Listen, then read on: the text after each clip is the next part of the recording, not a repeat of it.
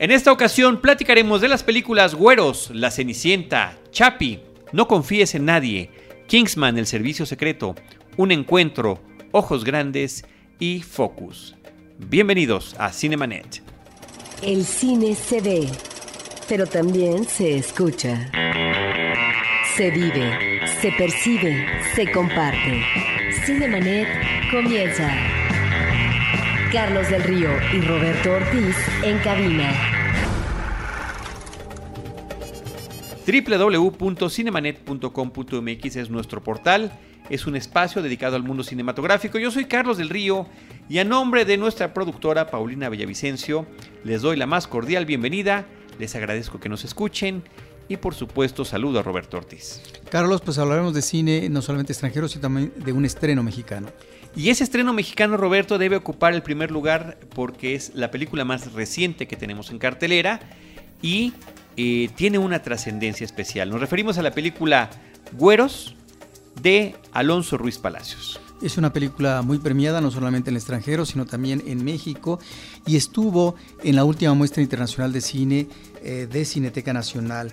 Es una cinta con fotografía en blanco y negro de Alonso Ruiz Palacios que nos remite a un eh, chamaco que hace un periplo físico de Veracruz, puerto, donde vive, y llega a la Ciudad de México y se instala en el departamento donde se encuentra su hermano mayor, interpretado por Tenos Huerta, que él está en un momento de impasse en su vida porque es un estudiante de la UNAM y en ese momento hay una huelga, esta huelga que se prolongó durante varios meses, de tal manera que la llegada del hermano pequeño de alguna manera motiva a que los personajes que están en el departamento salgan, puedan airearse y empezar una especie de trajín eh, físico a través de calles, de lugares eh, diversos en la Ciudad de México. Entonces es una exploración no solo del rostro de la Ciudad de México, muy diferente a lo que nos tiene acostumbrado la escenografía en términos de locaciones, sino también con respecto a la evolución de los personajes y lo que finalmente eh, son sus preocupaciones y en qué van a derivar. Este personaje menor, el chamaco hermano eh, del estudiante universitario interpretado, repito, por Tenos Huerta, es el pivote, es el leitmotiv, es el muchacho que de alguna manera va a hacer que los personajes se muevan en una dinámica eh, muy movida en este recorrido por diferentes partes de la Ciudad de México, pero sobre todo en una cinta que de alguna manera nos remite a, al road movie, es decir, al cine de iniciación en términos temáticos. Roberto, es además una película eh, que ya ha circulado muchísimo en festivales internacionales. Eh, en el transcurso del 2014 se llevó varios premios, entre otros, eh, el primer como ópera prima en el Festival Internacional de Cine de Berlín, ganó también el premio Fipresi en el Festival de Jerusalén, estuvo en San Sebastián donde obtuvo el premio Horizontes, en Tribeca, mejor fotografía y mejor eh, director, una mención especial que hicieron para Alonso Ruiz Palacios. Sí, es realmente una película muy premiada, seguramente va a estar nominada al Ariel eh, durante este año y hay que destacar que es una ópera prima de un personaje, Luis Palacios, que anteriormente eh, pues había hecho cortos y que él se ha dedicado básicamente al teatro. Por eso es que encontramos actuaciones muy sólidas y es realmente un guion eh, también, diría yo, muy bien articulado porque nos lleva a situaciones manejadas con gran eh, espontaneidad. La película respira frescura en un guion que obviamente eh, debió de haber tenido un gran cálculo en cada una de las situaciones que se iban a filmar. Y lo que nosotros queremos recomendar también, Roberto, es la entrevista que tuviste tú con el director en un festival de cine aquí en México. La tenemos en video en nuestro canal de YouTube. La pueden encontrar en eh, www.youtube.com diagonal cinemanet 1. Ahí tenemos un apartado que se llama Directores, Realizadores y ahí es donde tenemos esa entrevista. La transcripción de la entrevista completa también la pueden ustedes encontrar en el eh, Centro, de, documentación. de Documentación de la Cineteca Nacional. Ahí la pueden consultar completa. Ya pertenece a ese acervo. Así que ahí está. Y bueno, también tuvimos un episodio, el 665 de Cinemanet, donde hablamos del Festival Internacional de Cine de Morelia, donde esta película fue presentada. Así que ahí está la película Güeros de Alonso Ruiz Palacios. De esa película, Roberto, nos vamos a la película Cenicienta, Cinderella, dirigida por Kenneth Branagh, ni más ni menos. Eh, la, la pregunta que yo haría, Roberto, es cuántas veces nos pueden contar la misma historia, quizá con algunos matices, quizá de diferente manera, pero bueno, en el cine hemos visto que se hacen adaptaciones de obras literarias distintas a lo largo de muchos años o que hay películas que se vuelven en remake. A mí me parece en esta ocasión esta apuesta que hace Cenicienta por volver a contar la historia la encuentro extraordinariamente afortunada. Es una película que me gustó mucho de principio a fin, a pesar de que conoces a todos los personajes, conoces todos los elementos y sin embargo la estética visual, la escenografía, los personajes, las interpretaciones, desde la gente más conocida como Kate Blanchett en un papel eh, me parece fenomenal como villana, como la madrastra de Cenicienta, hasta esta chica que no conocíamos como Lily James en el papel principal, logran funcionar muy bien. Por ahí está también Richard Madden que aparece en, o aparecía en la serie de Juego de Tronos. Eh, creo, Roberto, que, es interesante que este tipo de versiones nos puedan volver a encantar, sobre todo cuando hubo una muy exitosa comercialmente, pero me parece que muy mala como película que es Maléfica del año pasado, que intentó una cosa distinta, retomar la misma historia de la Bella Durmiente, pero desde el punto de vista de la villana. Y en ese sentido, este, eh, pues tener una historia completamente distinta, ¿no? Aquí lo que encontramos por parte de la industria es eh, el olfato comercial, Carlos, porque están invitando a un director que se especializó en dirigir obras de Shakespeare, ni más ni menos que las tragedias de este autor, y ahora lo meten para una producción de un cuento fantástico. Un cuento fantástico que la compañía Disney ya había manejado en 1950 de manera muy exitosa, pero en dibujos animados. ¿Qué es lo que hace Kenneth Branagh? Eh, toma el toro por los cuernos y a partir, creo, de un guion efectivo de Chris Waits, es que se abona de manera, eh, creo, muy afortunada en los matices eh, de varios de los personajes, que lo mismo puede ser de Cenicienta, del príncipe, de los padres de Cenicienta, de la madrastra, y otros personajes eh, quedan en el consabido estereotipo, ya siempre han sido así, o no tienen eh, una gran diferencia con respecto a otras versiones de Cenicienta, como podrían ser los personajes de las hermanastras, pero no importa. Básicamente las hermanastras. Porque son personajes menores. Inclusive a mí me llama la atención que aún en el comportamiento animal, que en el caso de la animación da pie para un manejo fantástico, aquí inclusive hay una vena realista por parte de Kenneth Branagh, Max fantástico, en este diálogo y en esta comunicación que tienen los ratones entre sí y la forma como auxilian o apoyan a Cenicienta. Es una película de muy buen ritmo, es una película donde están muy bien manejados los efectos especiales y las dosis eh, melodramáticas también funcionan. Y en donde eh, esta cinta maneja muy bien este tipo de representación teatral muy propia de Kenneth Branagh, esta, eh, esta forma operística en cuanto al manejo de los espacios, la integración de los personajes. Es una película en donde destaca, por sobre todos, creo yo, eh, la la malvada la madrastra. madrastra interpretada soberbiamente me parece por Kate Blanchett de tal manera que estamos realmente ante una película muy funcional que hay que celebrar y que merece eh, una paloma. Es realmente una película que deja muy por debajo todos esos intentos. Tú ya mencionaste Maléfica, yo integraría también porque es la conjunción de varios cuentos en el bosque que son realmente experimentos fallidos. Pero hablando de experimentos fallidos y de decisiones importantes que tomaron en esta película, no hay números musicales, Roberto. Me parece que eso es fundamental y es importante y que se deslinda de esa, de esa forma de la versión animada que es todo un clásico. Y por ahí habrá alguna referencia cuando el hada madrina, genial en la persona de Helena Bonham Carter, de repente dice bibidi babidi boo, pero no lo canta. Los ratoncitos no hablan ni cantan tampoco. Por ahí, claro, Cenicienta en algún momento eh, eh, cantará una melodía cuando está sola eh, en ese ático, en algún momento en particular de la película. O por supuesto el gran baile que tiene que haber una escena de baile en la gran fiesta que hace el príncipe para reunir a toda la población, tanto plebeyas como nobles. ¿no? Quiero destacar también el diseño de producción de Dante Ferretti y el diseño del vestuario de Sandy Powell.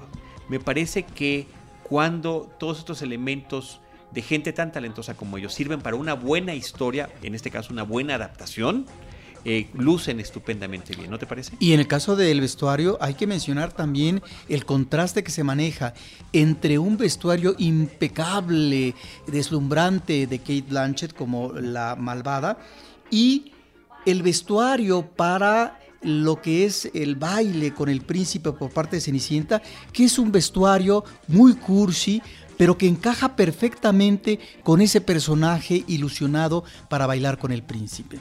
Pues me encantó, Roberto, me encantó. Ahí está la Cenicienta Cinderella dirigida por Kenneth Branagh.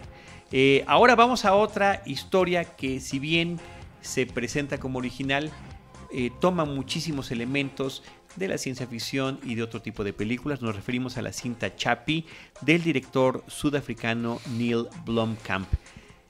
Fíjate Roberto que desde que se estrenó District 9 o Sector 9 como se llamó en nuestro país, esta película dirigida por Blomkamp de ciencia ficción, donde se toma el tema de la presencia extraterrestre en nuestro planeta para hablar de temas tan fuertes como el racismo, eh, en una historia que combinaba esta crítica social con elementos de aventura, de acción, de ciencia ficción. Bueno, yo quedé verdaderamente pasmado ante este nuevo director y quedamos con una promesa, con una gran promesa de un hombre que trataría estos temas. Vino después la película Elysium, que resultó verdaderamente fallida, una película que además en parte fue filmada aquí en nuestro país. Y ahora con Chapi queríamos descubrir cuál iba a ser la forma en la que Blomkamp iba a aterrizar el tema del tratamiento de la inteligencia artificial. El paso siguiente. ¿Mandé? El paso siguiente su el, El paso siguiente. Y eh, durante los primeros 10 o 15 minutos, Roberto, yo pensé que estábamos ante una obra tan importante como Sector 9, inclusive con muchos elementos de la misma. Pareciera eh, de repente, eh, la historia nuevamente se, se desarrolla en Sudáfrica en un futuro casi inmediato y, y la, la utilización de las fuerzas robóticas como fuerza del orden, un concepto que cinematográficamente está perfectamente bien concebido y sustentado en la película de Robocop, ¿no? Desde sus anteriores películas, eh, Blomkamp ha hecho esta referencia muy evidente al robot Ed 209, este robot gigante de dos patas, eh, de la Fuerza del Orden, que de alguna forma u otra interviene en sus otras películas. Aquí vuelve a aparecer una versión similar pero en una historia que desafortunadamente, Roberto, me parece que se diluye en el absurdo, principalmente por un guion que tiene tantos cabos sueltos. Uno de verdad cuando entra al cine a ver películas de fantasía, películas de acción, películas de aventura, de cualquier tipo, uno lo que quiere es sumergirse en la historia que nos estén presentando. Si nos dicen que Superman puede volar, pues creemos que Superman puede volar. Si nos dicen que existe la teletransportación, pues por supuesto ahí está, siempre y cuando dentro de su mismo universo se pueda justificar. Aquí lo que es increíble, entre muchísimas otras cosas, es que una compañía que se ha convertido en la principal proveedora de robots eh, de seguridad para todo un país, como lo es Sudáfrica, y que se supone que sería la punta de lanzo a nivel mundial de este tipo de utilización de la tecnología, sea una compañía que no tiene los más mínimos estándares de seguridad industrial, donde cualquiera puede entrar y agarrar cualquier cosa en el momento que se le dé la gana. Sí, es eh, muy desafortunada esta nueva incursión de un cineasta del que se esperaba más, porque lo que tiene Sector 9 es una vertiente experimental que formalmente es muy atractiva y que además crea una atmósfera eh, muy hostil en el ámbito de la ciencia ficción. Aquí estamos ante una cinta esquemática que tiene un escaso, casi nulo rigor en el tratamiento de la humanización del robot. Me parece que ahí hay fallas y realmente todos estos recovecos de la historia, las situaciones son muy anodinas y hay realmente en la película un escaso interés para uno como espectador. Es una película que además aburre. Pues mira, más que aburrir, de repente se convierte en, humor involuntario, Roberto, lo que está sucediendo. Por otra parte, hay que mencionar el reparto que tiene la cinta. Está Charlton Copley, que es un, un, hombre que ha trabajado en todas las películas de Blomkamp. En este caso, Él es el que interpreta al personaje de Chappie, al personaje robótico que toma conciencia de sí mismo. Eh, eh, gracias a su creador, que es interpretado por Dev Patel, este muchacho que salió en Slumdog Millionaire. Eh, pero por otra parte, está Hugh Jackman haciendo un papel de villano de los pocos que nos ha presentado en la pantalla. Eso yo creo que se agradece. Está bien, está muy curioso además que para esta película él utilizó su acento australiano natural que pues para nosotros que no hablamos inglés de manera natural, pues un acento distinto al inglés nos parece que podría ser sudafricano, australiano, lo que sea, y que queda en el contexto de la película.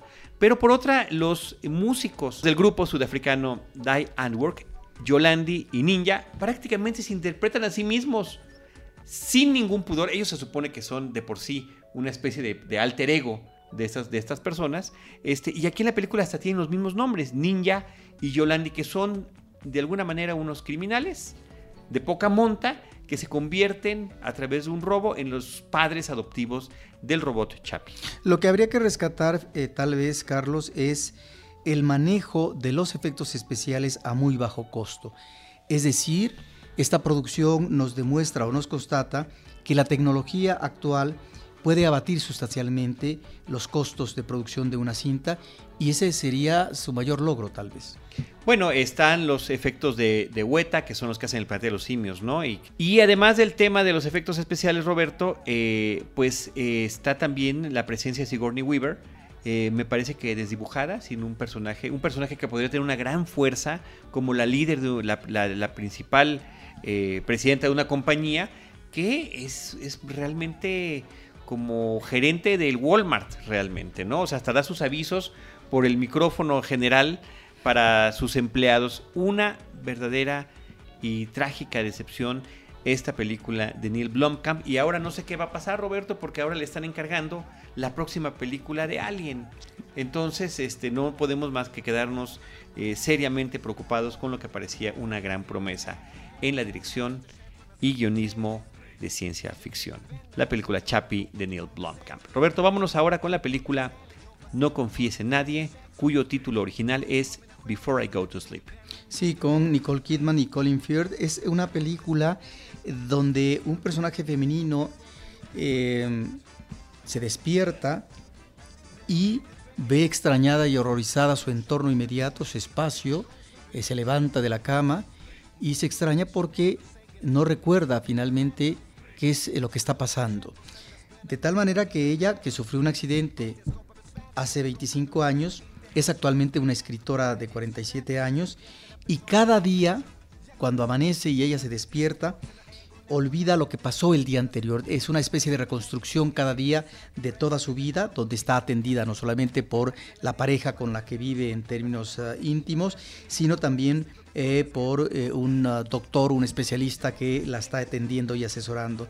Y tiene que entonces cada día retomar, tratar de ubicar eh, los otros días de su pasado y cómo se reconstruye cada día esto.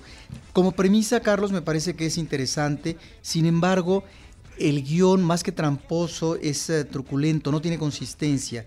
Es un guion que juega más a la sorpresa que al suspenso y que esta relación de una mujer amnésica, con una pareja en un plan íntimo llega realmente a grados de inverosimilitud eh, en el tratamiento que está eh, dándose por parte del director. Y está, bueno, el cierre, obviamente feliz, en donde ese cierre en ningún momento explica esa vía, ese camino intrigante en el que, incursiona la mayor parte eh, de la historia el personaje, de tal manera que es eh, realmente un uh, guion decepcionante y los resultados están a la vista.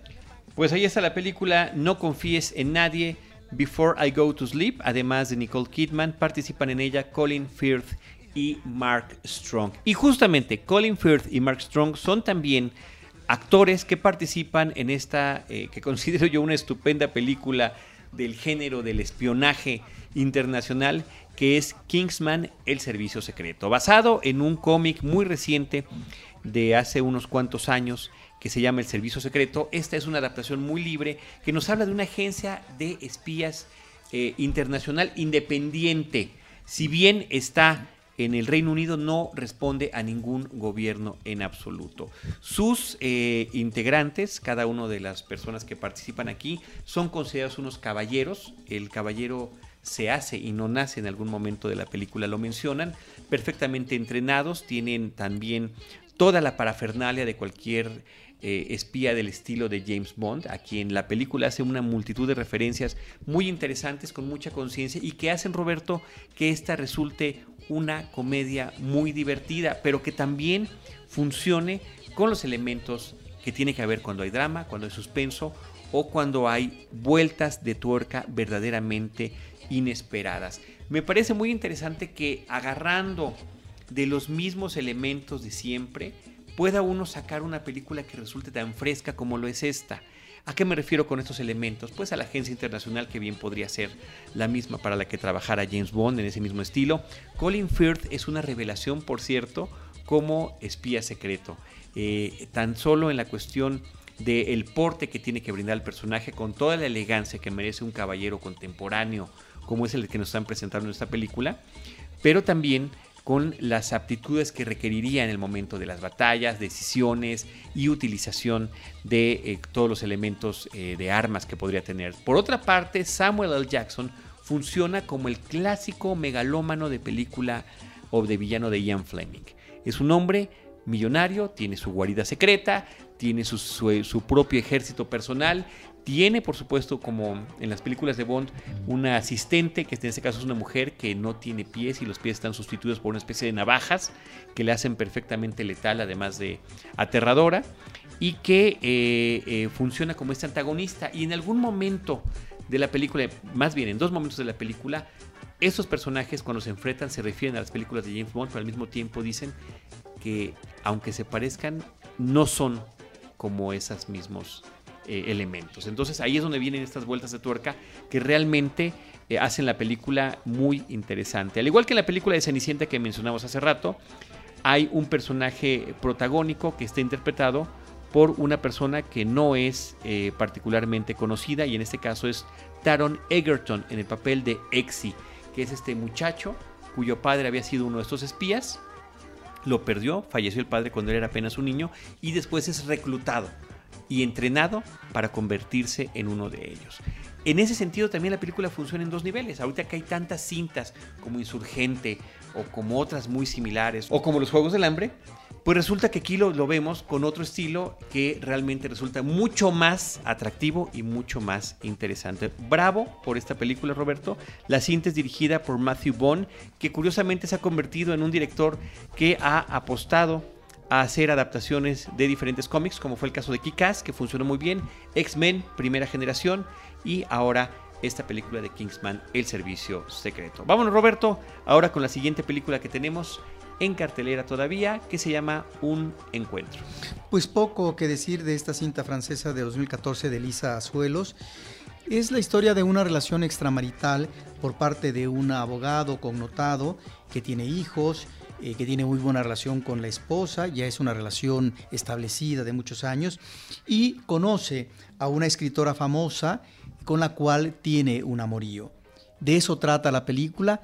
Es lamentablemente una película plagada de lugares comunes, en donde lo que importa es destacar estos encuentros de los personajes, en donde la música es muy manoseada, abusiva, eh, los espacios tienen que ser, por supuesto, el hotel, el, río Sena, espacios agradables y las situaciones sugerentes. En realidad es eh, una película eh, muy, de muy poco valor, en donde lo único que habría que destacar es la presencia relevante eh, esa guapura de mujer que es Sophie Marceau.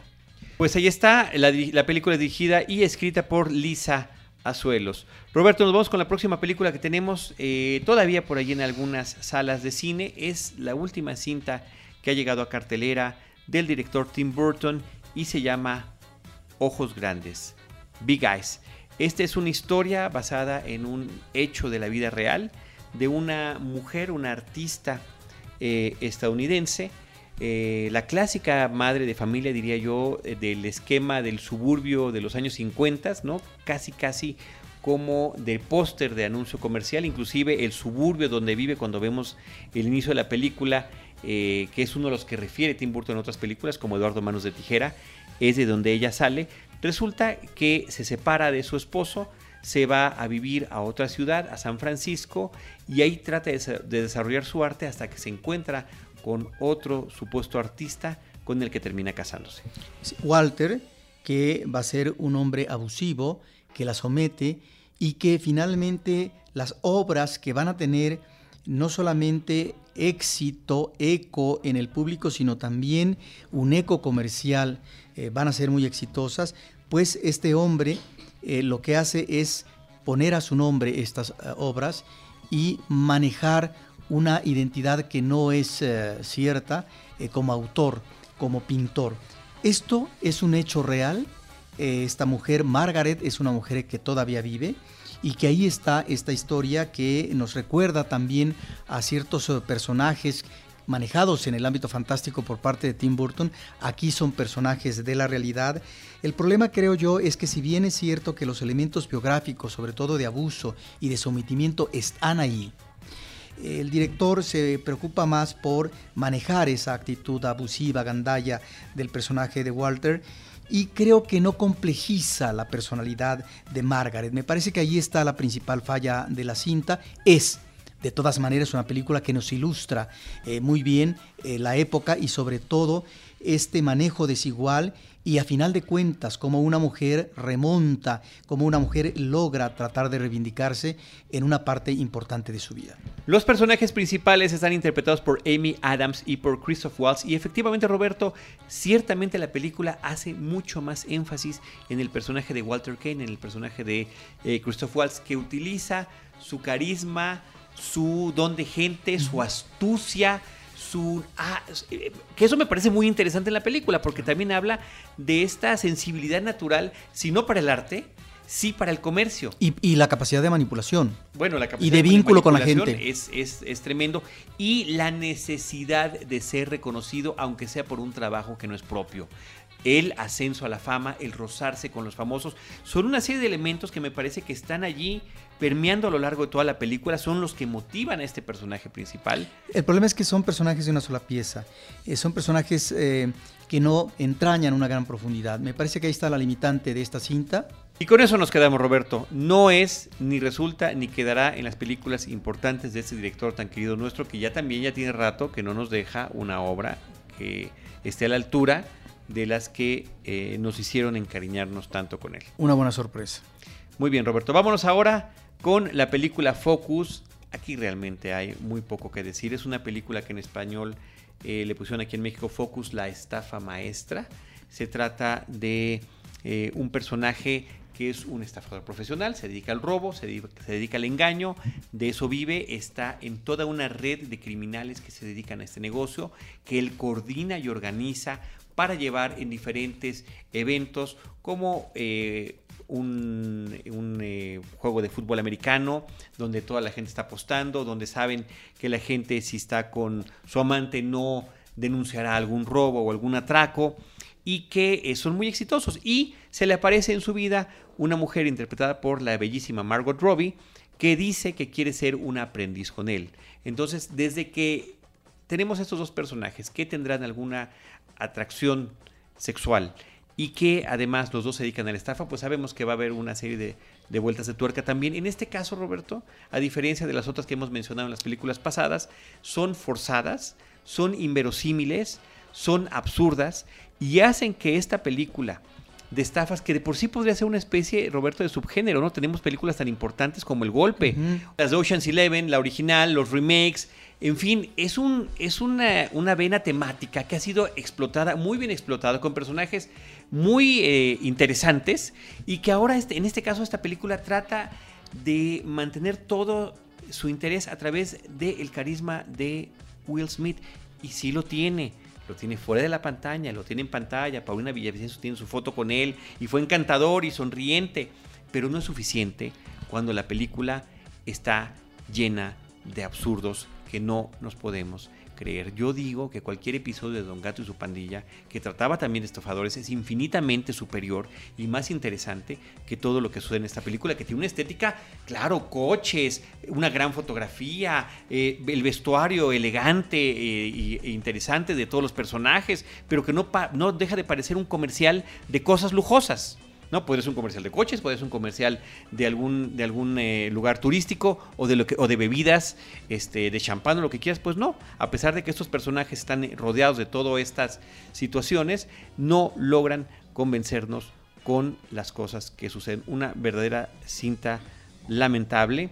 Eh, dirigida por dos individuos que se llaman Glenn Ficarra y John Requa. Roberto, con esto damos paso a una película muy interesante que se exhibe tanto comercialmente como en circuitos culturales como la Cineteca Nacional, que se llama La vida misma, Life Itself, un documental acerca de Roger Ebert, un documental que se empieza a grabar, a filmar en los últimos meses de vida de este muy reconocido y también querido crítico de cine, eh, que eh, pues fue víctima de un cáncer terrible que le destruye su quijada, se queda sin la posibilidad de poder comer, de masticar, de, hablar y que tiene que comunicarse eh, con su computadora para poder ser escuchado. Pero esto le sirvió también, esto además muy irónico y muy triste para un hombre que toda su vida se pasó hablando, hablando en radio, hablando en televisión, justamente en televisión es donde se dio a conocer de, de, manera más importante. Nosotros cuando falleció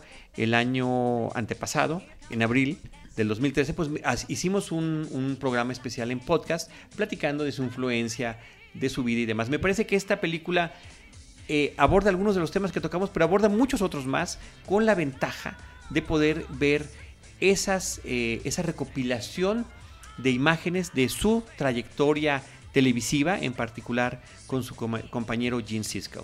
Sí, son varios aspectos que toca el documental, eh, que es la vida de Roger Ebert su incursión como crítico cinematográfico, eh, la enfermedad y finalmente la muerte. Y ahí es donde observamos eh, un tratamiento interesante, pero al mismo tiempo desigual, me parece, de la cinta.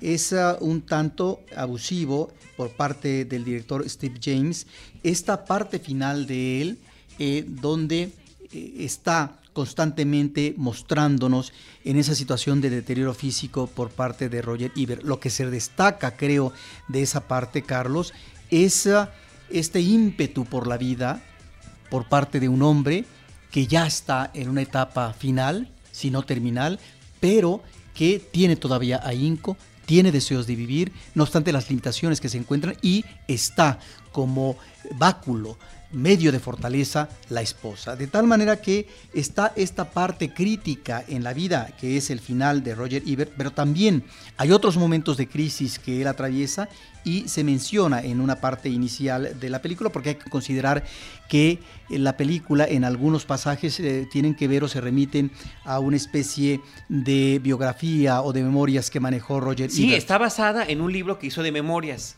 y, y, que además, eh, como ya no las podía él narrar, utilizaron a un actor de voz para que lo interpretara y que hace una imitación verdaderamente sorprendente. Y aquí encontramos ese pasaje difícil en su vida, eh, más joven, eh, cuando él está en el alcoholismo y que difícilmente se puede separar hasta que un día decide esto es punto y aparte. Simple y sencillamente dejar de beber. Dejar de beber. Hay una parte que a mí no me convence del todo porque hubiera sido tal vez más elocuente lo que es su relación con el cine. ¿Por qué Roger Ebert escoge tal o cual película como sus favoritas, como podría ser eh, Bon Clay?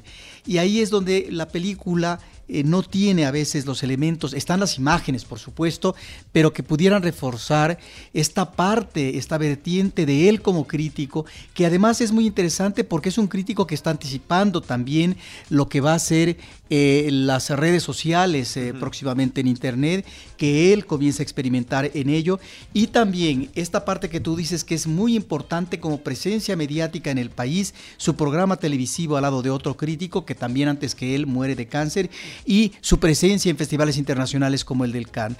De tal manera que están esos elementos documentales de fotografías, eh, de cuestiones de televisión que nos permiten acercarnos más a este personaje interesantísimo en la crítica internacional, Carlos, porque es un crítico que no rehuye o que no eh, trató de descartar, sino al contrario, eh, arropó o escogió el cine comercial para hablar de él, porque finalmente era el compromiso ante su audiencia, ante sus lectores y porque es el cine que finalmente ve el público masivo. Y que, eh, y que, como decía Roberto, algo que nos enseña esta película es que no dejó de trabajar hasta el final de su vida. Eh, hizo toda esta, logró todavía lograr ver la transición de su trabajo, de todo su trabajo escrito hacia Internet. Empezó a trabajar en este tema del Twitter que también le llevó, y bueno, su portal continúa funcionando. Su esposa Chas, que conocemos ahí en la película, es la que sigue administrándolo, pero reúne ya a toda una serie de críticos que se han incorporado para poder seguir este trabajo. Ahí está esta película que eh, además es producida por Martin Scorsese y por Steve Salen, entre otros. Y Martin Scorsese además tiene alguna participación, es entrevistado para recordar algunos pasajes eh, sobre, Roger, sobre Roger Ebert, particularmente cuando no le gustó una de sus películas. Pero también Roger Ebert está presente cuando habla muy bien de una de las películas iniciales eh, de Scorsese y está anticipando un gran sí, director. Que llegará un gran director. De tal manera que ahí es donde de manera agradecida, pero sobre todo con un, como un hombre amante del cine como es Scorsese, se remite y qué bueno que hayan escogido a eh, Scorsese para hablar sobre este crítico de cine. Muy bien, Roberto, pues vámonos ahora después de la vida misma, Life Itself, con el, lo que tenemos en la cartelera alternativa. Bueno, hay que mencionar que en la Cineteca Nacional, Carlos, se encuentra un documental que se llama Un día en Ayotzinapa, una cinta de 2015 de Rafael Rangel, en donde una cámara ingresa a la Escuela Normal de Ayotzinapa y entrevista básicamente a dos estudiantes, uno que se queda más establecido en su plática y que aborda la desaparición de los 43 estudiantes de Ayotzinapan, una situación en donde ya la Procuraduría General de la República hizo un dictamen, pero que todavía la Comisión Interamericana de Derechos Humanos está ya instalada en México a través de especialistas para investigar y dar, en este caso, las recomendaciones al gobierno de México. De tal manera que estamos ante un documental testimonial que no pretende ir más allá de lo que es la consignación de hechos, Carlos, muy lamentables, que movieron a la protesta pública en México como pocas veces se había hecho y también como pocas veces hemos visto eh, la repercusión mediática en el extranjero, algo que no se había visto en muchos años. También en la Cineteca Nacional, Carlos, está una película cubana de 2014 que estuvo en una muestra internacional de cine de Ernesto eh, Daranás, La cinta Conducta.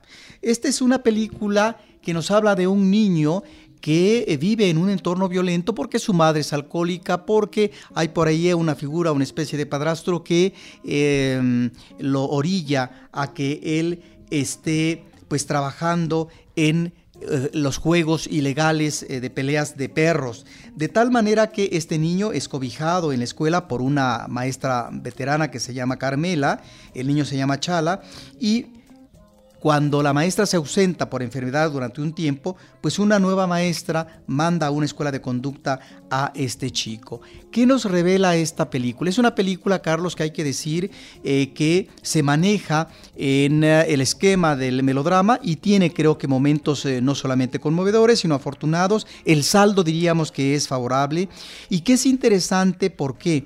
Porque se exponen más que notas críticas, es una exposición, Carlos, de la realidad actual habanera, en donde encontramos eh, eh, conflictos mayores eh, en el ámbito de la sociedad, vinculados con la educación formal, con la familia, con la religión y con la migración. Es pues, me parece, una película que juega muy bien el melodrama y que esboza eso, un mundo conflictivo en donde está totalmente separado de aquel ideal socialista castrista eh, de los años 60, fines de los 50 y principios de los 60, porque aquí nos está hablando inmediatamente del consumo de drogas en la familia, de juegos ilegales, de conductas infantiles violentas y al mismo tiempo de la migración a la capital eh, de Cuba. Y Carlos, hay una película interesante de un director, Armando Bo, que ha cobrado relevancia porque él tuvo que ver con los guiones de Beautiful y de Berman.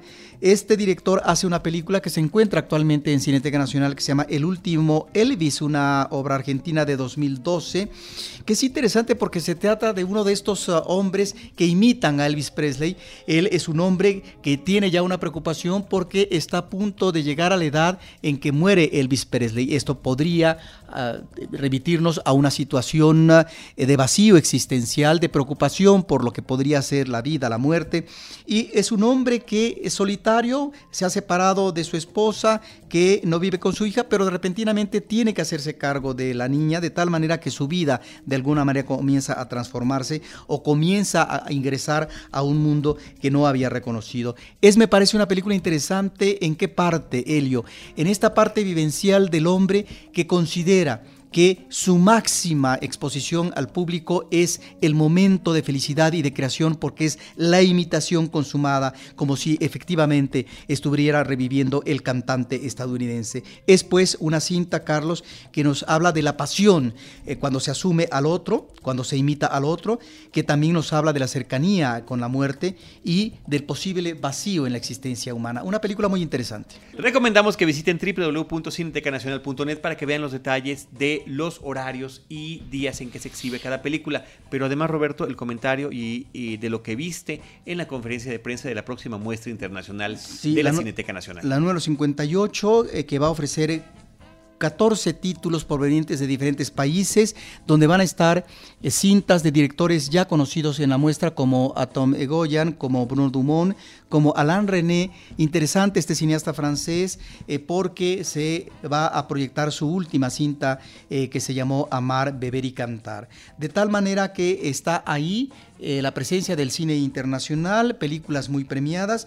Eh, llama la atención una película neozelandesa, porque ahí está radicando, de una eh, directora mexicana que se llama Dana Rothberg, con la obra Mentiras Blancas. Y en el caso de la representación mexicana, pues estará Jorge Pérez Solano con la película La Tiricia, una cinta, eh, parece ser interesante. Una oferta de 14 películas que abre en la primavera, me parece una exhibición de obras interesantes que muchas de ellas pueden ser representativas eh, de cinematografías, pero también eh, recordemos, Carlos, que la muestra es una especie de termómetro con lo que está sucediendo en la cinematografía internacional. Así es, Roberto, así que estaremos pendientes y seguiremos platicando de lo que ven en la muestra en los próximos episodios de Cinemanet. Las películas que hemos comentado en esta ocasión, Güeros, La Cenicienta, Chapi, No confíes en nadie, Kingsman, El Servicio Secreto, Un Encuentro, Ojos Grandes, Focus, La Estafa Maestra y en cartelera alternativa las películas Un Día en Ayotzinapa, eh, Conducta y El Último Elvis. Y entre la cartelera cultural y la comercial está por supuesto ahí el documental La vida misma sobre Roger Ebert. Nosotros eh, les agradecemos que nos hayan acompañado, que nos hayan escuchado. Eh, les recomendamos que también nos eh, sigan en redes sociales. Estamos en arroba Cinemanet en Twitter, facebook.com diagonal Cinemanet, Cinemanet 1 en YouTube, eso sí sería importante si quisieran suscribirse, ya son más de 250 videos que tenemos ahí, todos de contenido cinematográfico. Y claro, si son usuarios registrados de iTunes, pueden dejar también sus comentarios por ese medio. De una u otra manera, nosotros les estaremos esperando en Cinemanet con cine, cine y más cine.